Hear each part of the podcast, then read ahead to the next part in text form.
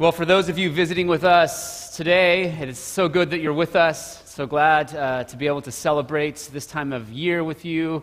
Uh, I pray safe travels in your return back to wherever you're going uh, to. Uh, and just to update you about our sermon series uh, for Advent, we are looking at the themes of Advent, the traditional themes of hope, uh, joy, peace, love. And then tomorrow we'll have our Christmas Day service right back here at nine thirty. Uh, if you'd like to come join us, and we will look at uh, Christ himself from John chapter one, uh, where John the Apostle introduces Christ to us. And today, for love, uh, as you've seen throughout the service, we've been singing about God's great love for us. Uh, we'll be using First Corinthians chapter thirteen, verses one through eight a, and that can be found on page number eleven forty, and that will help frame our thoughts on the subject of love today.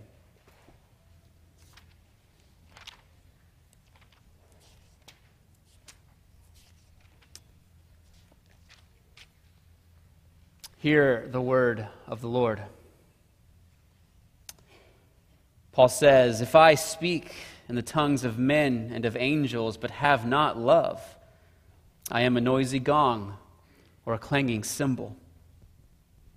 And if I have prophetic powers and understand all mysteries and all knowledge, and if I have all faith so as to remove mountains, but have not love, I am nothing. If I give away all I have, and if I deliver up my body to be burned but have not love, I gain nothing. Love is patient and kind. Love does not envy or boast. It is not arrogant or rude. It does not insist on its own way. It is not irritable or resentful. It does not rejoice at wrongdoing, but rejoices with the truth. Love bears all things, believes all things, hopes all things, endures all things. Love never ends." This is the word of the Lord. Thanks be to God. Let's go to God in prayer. Father, we've sung about your great love for us. And as we come to your word, Father, we pray that you would help us understand how wide and long and deep and high is your love for us. Help us understand what love is, that we may bask even more in your love for us, and that we may know how to love others, God, because you have loved us. It is our desire, Father, to love others as you've loved us, in spite of our sinfulness. And so we pray, God, that you would reveal yourself to us through your word toward that end. In Jesus' name we pray. Amen. Well, this passage is uh, probably familiar to most people, even if you're not familiar with the Bible. Uh, this is the famous love passage used in weddings. It contains some of the most beautiful and poetic words ever penned. And the reason I think people are drawn to a passage like this is because when we read it or we hear it, it stirs something within us. It stirs a desire to be loved like this, but also to love others in this way, sort of the same way the season of Advent stirs up similar emotions, where we long to share love with our family and our friends. We look to the Christmas season with the hope of loving and being loved in a deeply satisfying way. But while this passage does have the ability to stir within us a desire to love and be loved, it's also very helpful because it helps us understand precisely what love is. It helps us see what loving and being loved is truly like. And that's important uh, because we live in a culture that reminds us that all we need is love. We live in a culture that tells us that love is love, which logically is true. Of course, love is itself, but what is love? If love is love and love is all we need, what is this thing that is itself and it's all we need? And this passage answers that question for us. So this morning, we will see what love is. So first, we're going to look at the need for love. and then the definition of love, and finally, the God who is love. So first, the need for love. As we've already pointed out, this is that passage that's used in weddings because it's one of the most beautifully written passages of Scripture, but it is the thirteenth chapter in a letter. This is not the random poem about love that some use it as. Paul's describing the need and the nature of love for a reason. He's in the middle of an argument here. You see, members of the Corinthian church had been given some wonderful spiritual gifts. Some were very impressive, and others not as much. And chapters twelve through fourteen are all about these spiritual gifts and how we're to use whatever gifts that God has given to us to love and to serve and to build up other believers. But the Corinthians wanted spiritual gifts, gifts just for the experience of them. They wanted impressive gifts so others would think that they are impressive people. And the most popular gift in the Corinthian church was the gift of tongues. And tongues is the ability to speak and be understood in another language. Now we spend years in language study to take the gospel to foreign nations. But at that time, God had given the church the gift of tongues to help in the rapid spread of the gospel. And as you might imagine, the experience of speaking in tongues would be quite exhilarating. Just think about it. Imagine you don't know Russian, but you go up to someone who only speaks Russian and you begin to speak with them. And they hear you and understand you. So it's this, this amazing experience where he knows that you know, that you both know, that you don't know Russian. And yet, he understands you. How amazing would that be? It's a whole lot more interesting than folding the church bulletin or putting out chairs for the Sunday service or even preaching a sermon. And Paul's writing to let the Corinthians know that the gift of tongues is not actually all that special. As wonderful as tongues are, they do very little to build up our fellow Christians in the church because no one in the church can understand them unless there happens to be someone there who speaks that language and can interpret. So even though it's an exhilarating gift to use, even though it's fascinating to imagine how this happens, the, the truth is tongues are really kind of pointless for the ordinary day in and day out life of the church. That's why in Paul's list of gifts in chapter twelve, he puts tongues at the end. To Paul, tongues are the least desirable gift. Instead, Paul wants them to desire the higher gifts, and then he says especially prophecy.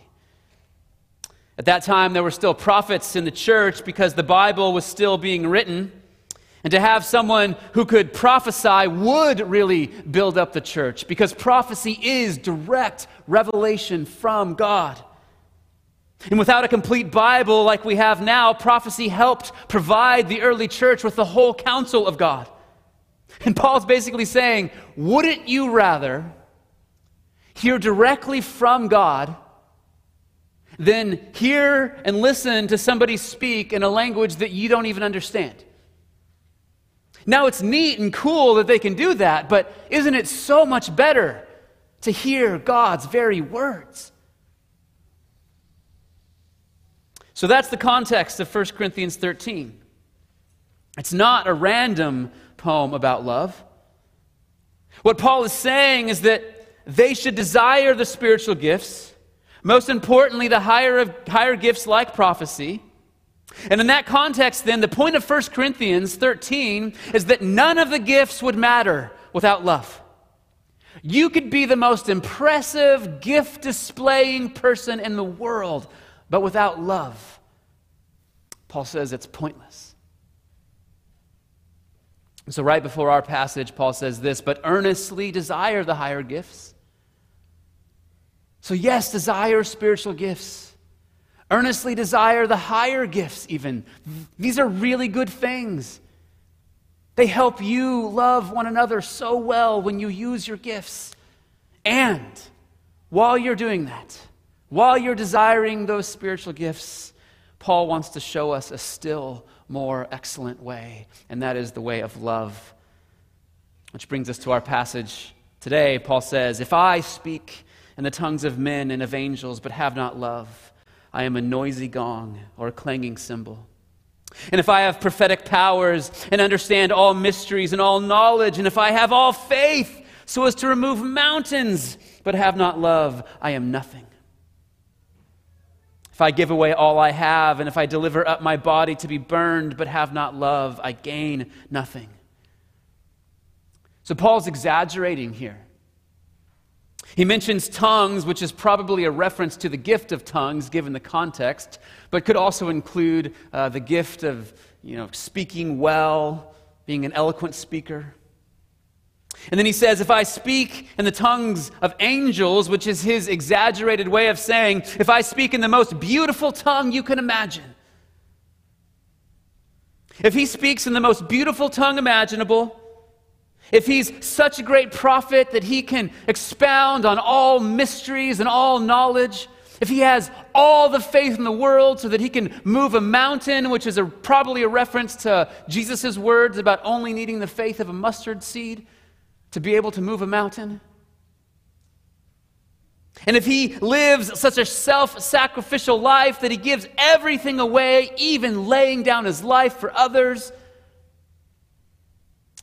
if he does all of that, but doesn't have love, it is nothing. Why? Isn't there some benefit to those things even without love? Not really.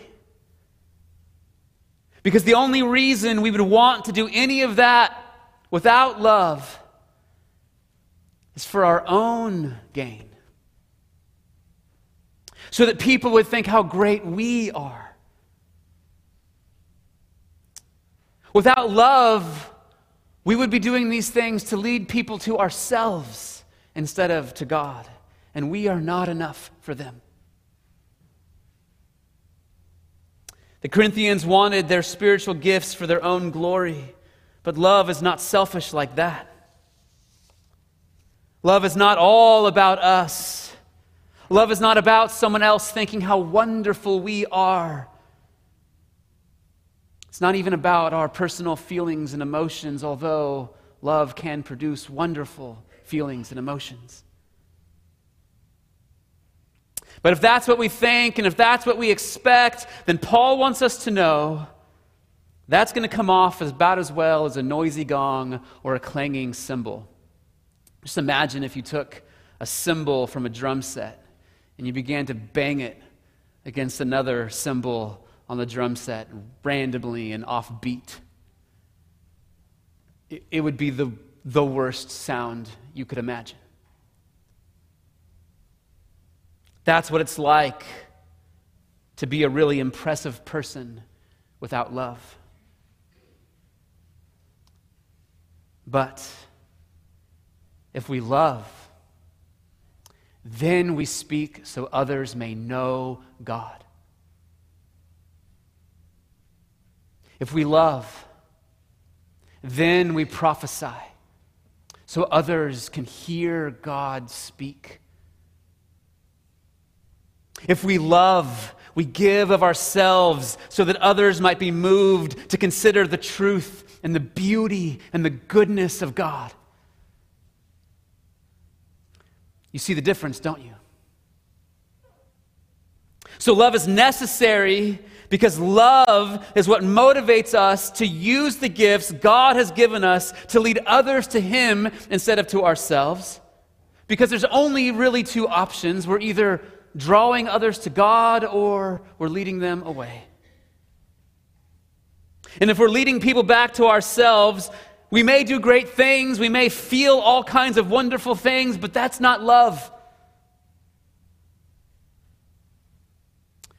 Today or tomorrow, many of us will gather for a Christmas meal, and someone is, in the family is going to slave over potatoes and pies and hams and turkeys. And the question is, will, will they be doing that to bless their family?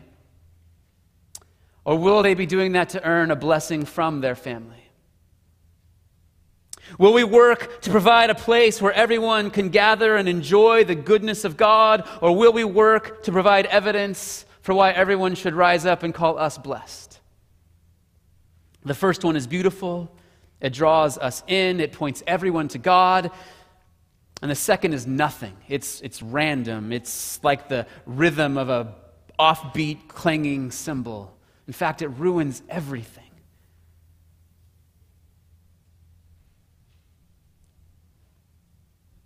Love is necessary because without love, everything we do, even if it's the greatest thing imaginable, is for us and about us, and that's not enough for anyone. So what is this thing called love that we need so desperately?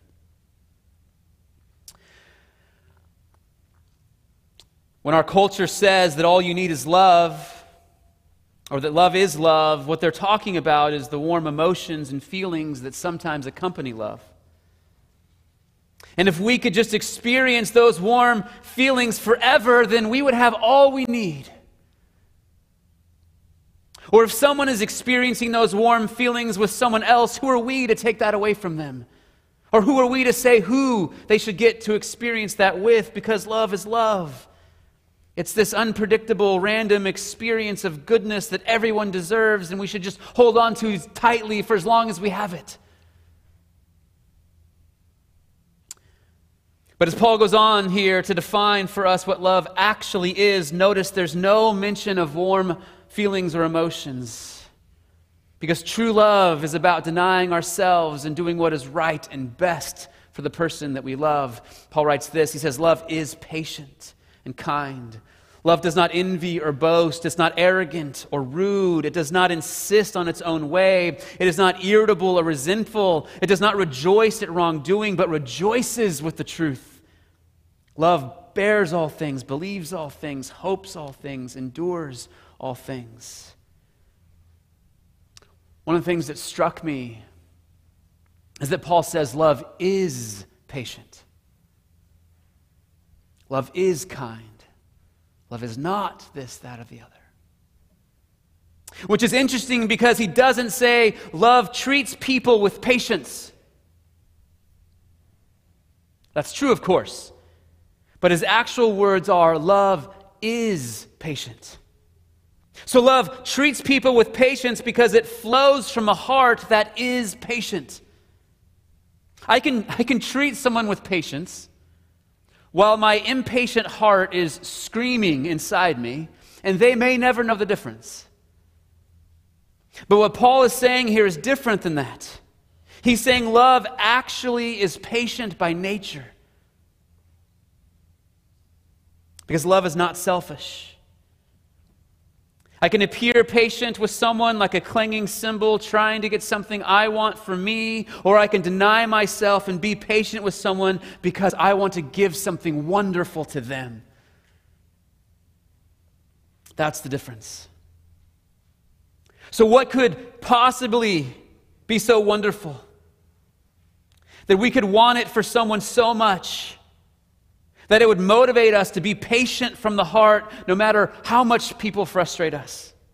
What could we possibly want for someone that we would be willing to lay aside our own desires and our own frustrations so that they could have it? And the answer to that question would be that they would know God, that they would know the love of God. Nothing else is valuable enough for us to give up our own desires or demands. If we're not being patient so that others will know God, eventually our patience will wear thin, even if you're the Dalai Lama.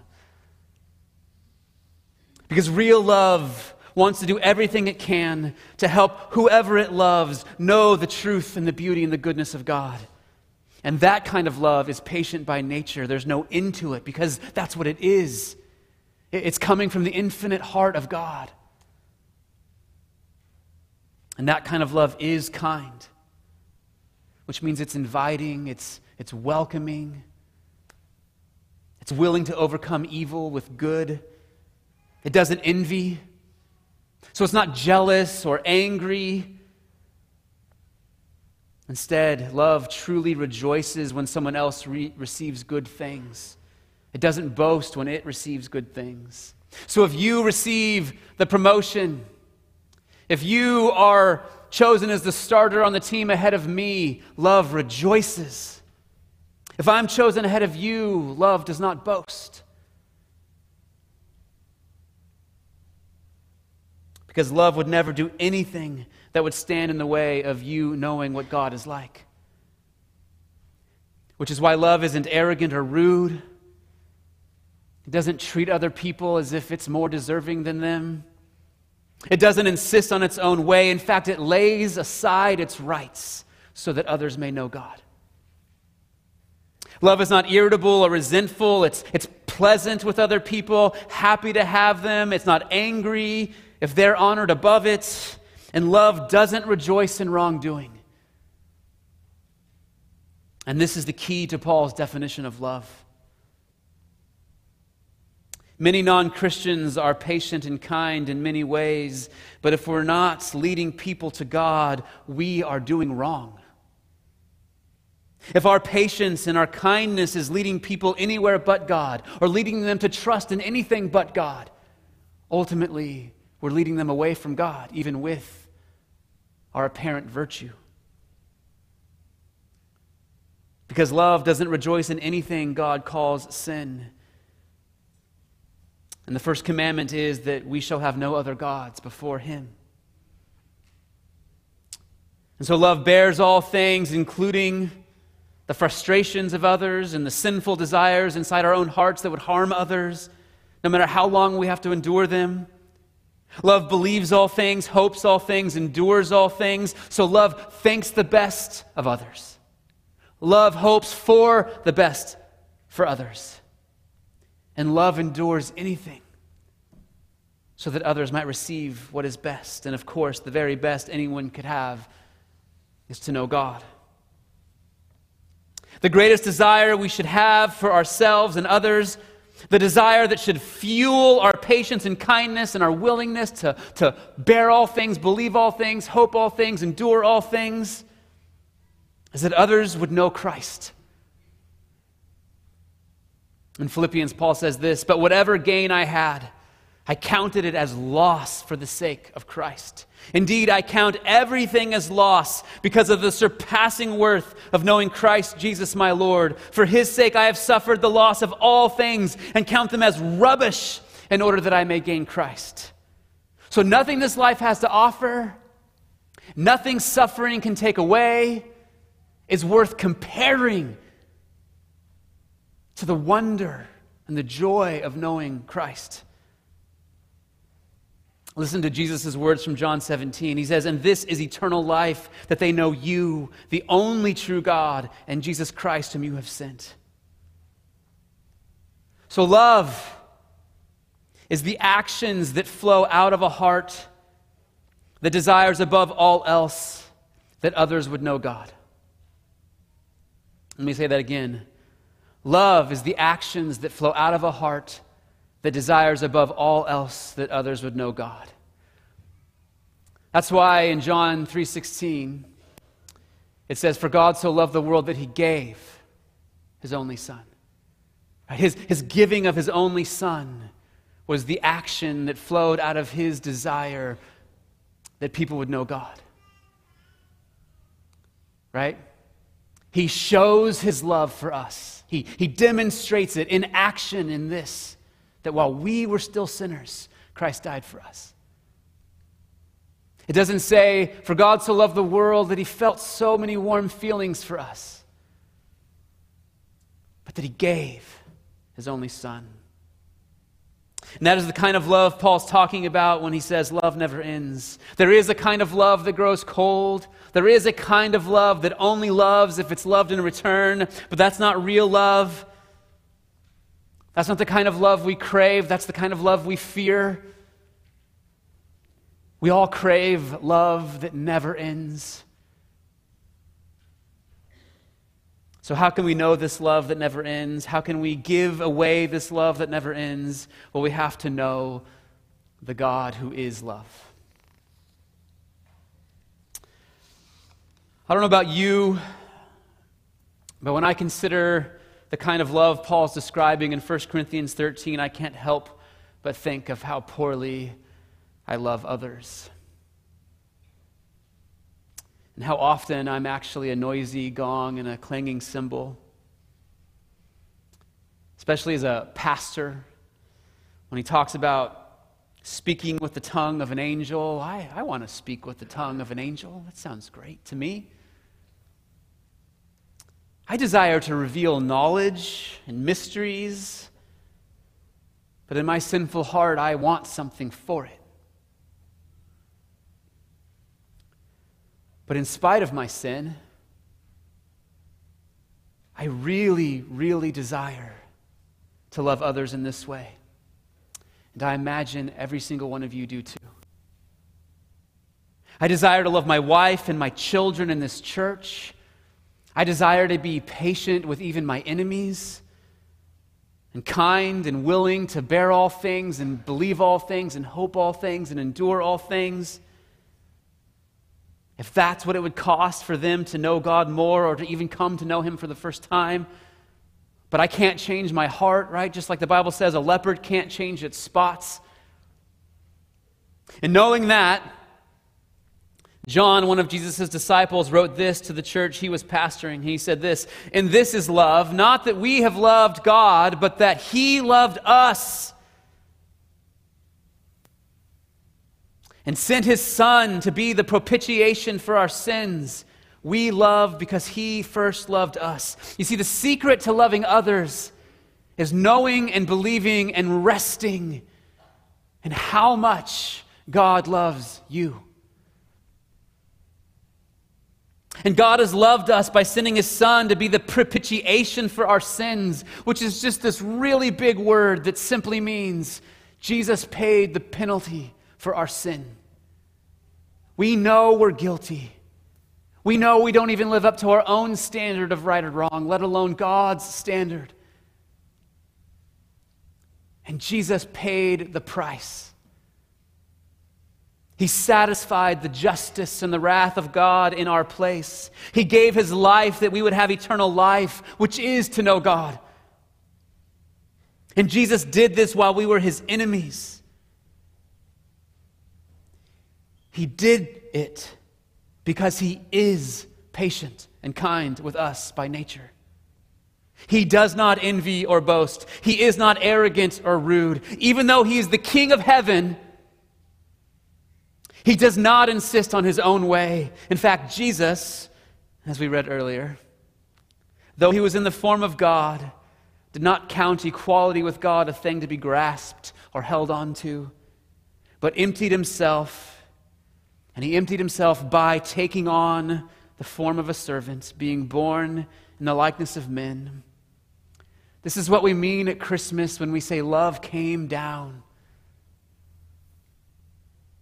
He emptied Himself by becoming one of us out of love for us. And so when we consider Jesus as a baby in a manger, destined to live and die on a cross, we are considering love itself.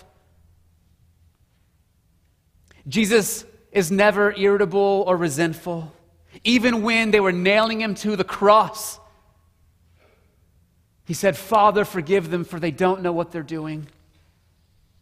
He doesn't rejoice in wrongdoing, but always rejoices in the truth, because He is the way and the truth and the life. He bore all things to the point of bearing all our sins on the cross. And when He opens our eyes to see all that He's done for us and how much we've sinned against Him, that is how we know His love being poured into our hearts through the Holy Spirit. Or do we presume on the riches of His kindness and forbearance and patience, not knowing that God's kindness is meant to lead you to repentance? He's patient with us and kind with us so that we would know God, so that we would repent of our sins and trust in somebody who embodies perfect patience and kindness. because he is love. It is his nature to have mercy. And all we do is receive his love as a free gift through repentance and faith. And when we do, he remakes us all too slowly into those who can love others with patience and kindness. I don't know about you, but it's, it's hard for me to imagine how much God loves us. Sometimes I feel it when I'm singing a song, when I'm singing how deep the Father's love for us. I can I can almost feel how much God loves us. But but it's hard for me to even, even put it into words. It's hard for me to wrap my mind around it. In fact, I, I, I think when I read the New Testament, when I read the whole Bible, it's like the, the writers of Scripture, it's like they're, they're, they're walking out to the, the far end of what language can even do to help us understand God's love for us. In Ephesians three, Paul prays for the church that we may have strength to comprehend with all the saints what is the breadth and length and height and depth, and to know the love of Christ that surpasses knowledge, that you may be filled with all the fullness of God. So God's love is wider and higher and longer and deeper than we can even imagine. It's, it surpasses knowledge. And this morning we're going to close by singing a song called The Love of God. And, and it has a verse that goes like this. Could we with ink the ocean fill, and were the skies of parchment made, were every stalk on earth a quill, and every man a scribe by trade, to write the love of God above would drain the ocean dry. Nor could the scroll contain the whole, though stretched from sky to sky. And so the picture is of, of the ocean filled with ink, and paper spread across the entire sky, and every human being with a pen writing all about the love of God until the until the ocean is drained dry of ink. And, and when that happens, there's no more ink in the ocean. We've barely begun. We've barely begun to understand how much God loves. And with this love in mind, the writer of the Hebrews encourages us in the midst of our struggle against our own sin to love others well. He tells us to keep looking to Jesus, the founder and perfecter of our faith, who for the joy that was set before him endured the cross, despising the shame, and is seated at the right hand of the throne of God.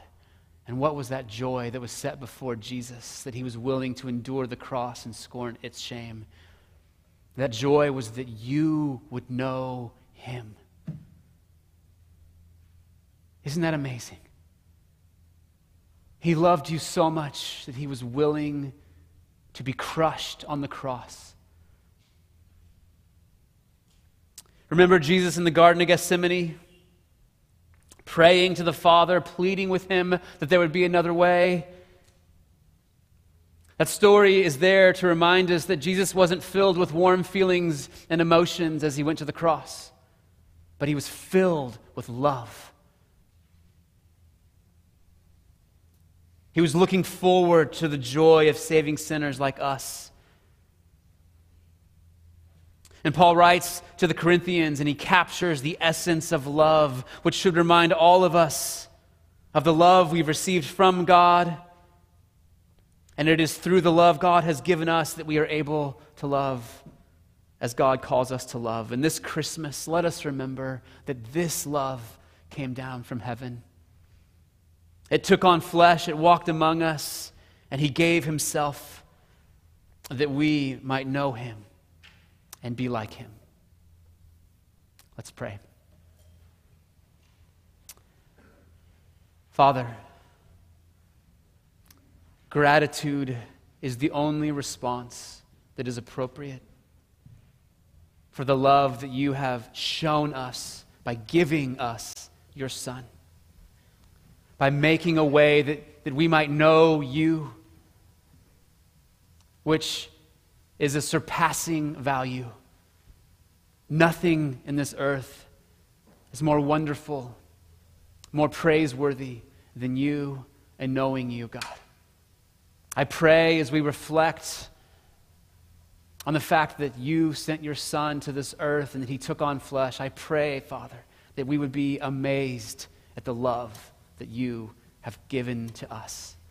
In Jesus' name we pray. Amen.